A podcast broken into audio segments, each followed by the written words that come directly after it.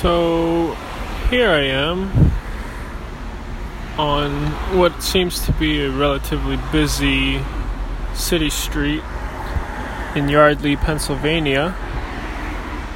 I'm here laying on the beach. On a beach. oh my god. I'm here sitting on a bench. Uh, I was just reading The Garies and Their Friends by Frank J. Webb. I'm taking my time with this book. I've only read, I think, about seven pages right now in the last 20 minutes, and the sun is starting to set. So I think I will be heading home soon because you can't read outside in the dark, and there are no lights on this building that I can use to continue reading with. Um,